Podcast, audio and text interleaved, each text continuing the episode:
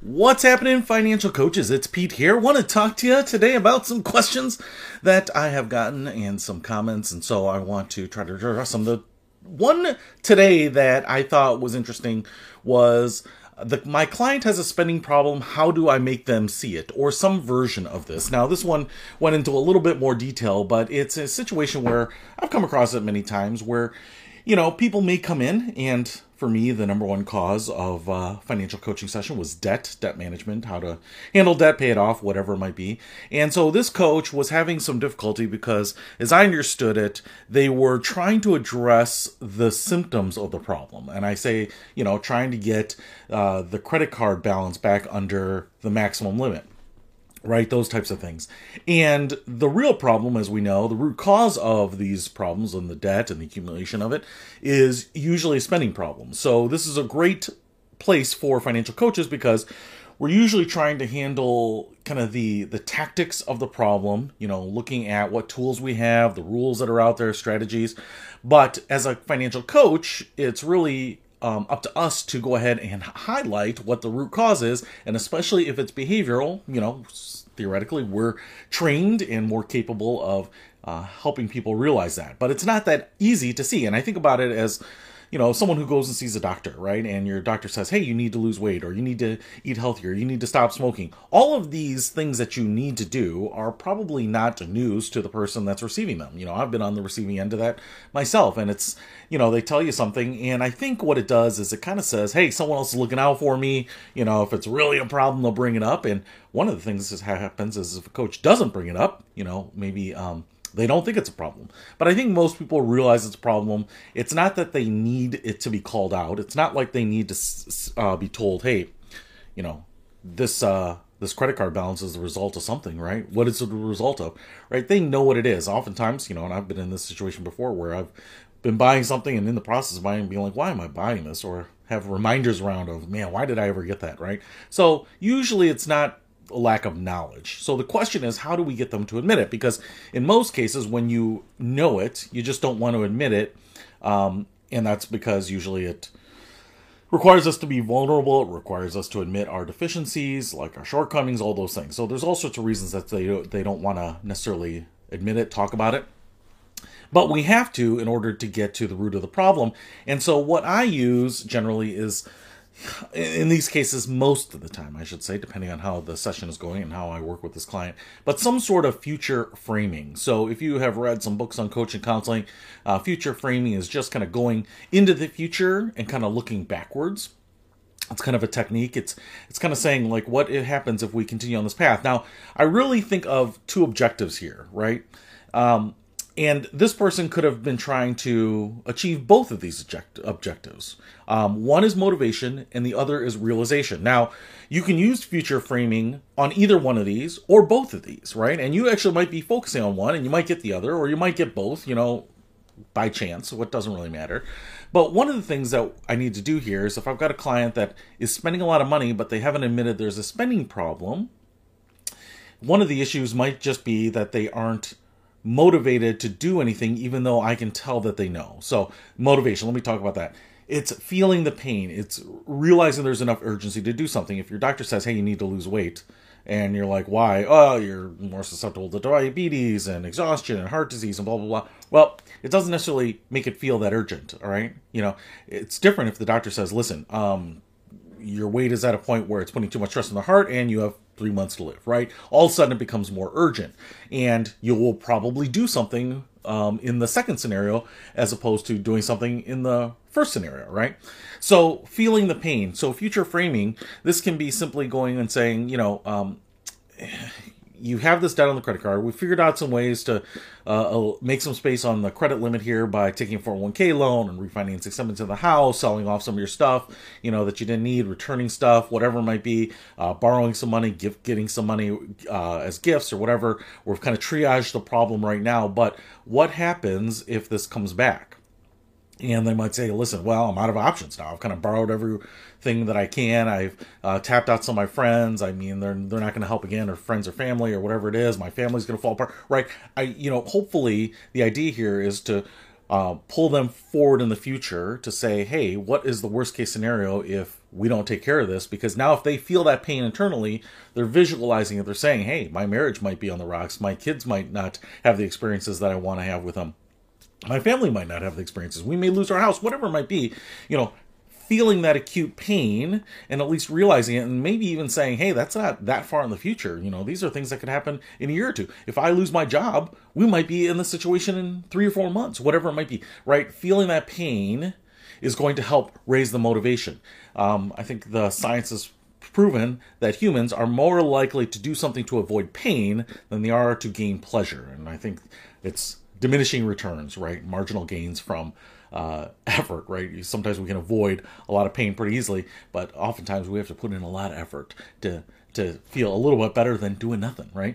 So motivation, feeling the pain, right? Uh, the second one here is realization of the problem, and this is something I've talked about in a previous video: root cause analysis, right? How do we get to the root cause of what is causing this problem?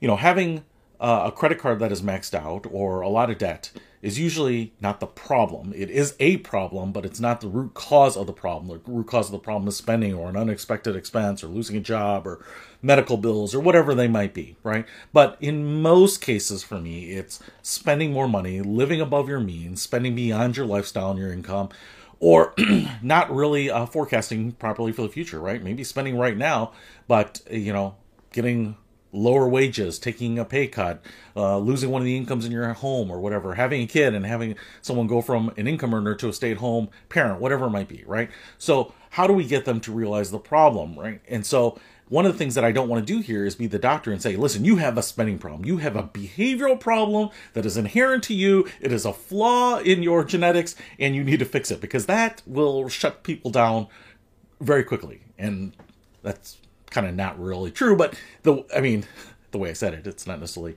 genetically, although some people have predisposition for spending, um, kind of an addiction problem. But if we say it like that, most people are going to shut down. They're going to take it as offense. They're not going to do anything. In fact, they might fire you. They might not want to work at it. They might not want to hear anything that reinforces that or validates that. Maybe they've heard it before, and they're just going to totally block it out. You know, they're just they they, they kind of get in shutdown mode. So how do we use future framing to help them realize? Uh, the problem. Well, the whole point here, and you can do it in different ways, is that I want them to discover what the issue is. Um, you know, so as we were talking about the motivation, right? What happens in the future if uh, we have this debt again? Well, I might lose my house. All right, okay. So we've taken care of this now. We've made some room on your credit card limit. We have um, borrowed from different places to kind of fix this problem now. But now you have these other payments. You have this uh, maybe it's a loan repayment or a 401k loan or uh, you know HELOC or whatever it might be, right? So we have these. Um, what happens if you don't pay those, right? Okay, more pain, motivation. Um, how do we make sure that we are able to pay those? Well, I'm going to have to be really tight with my money now, right? I've got $200 more a month in payments that I'm going to have to make, uh, or whatever it might be, right?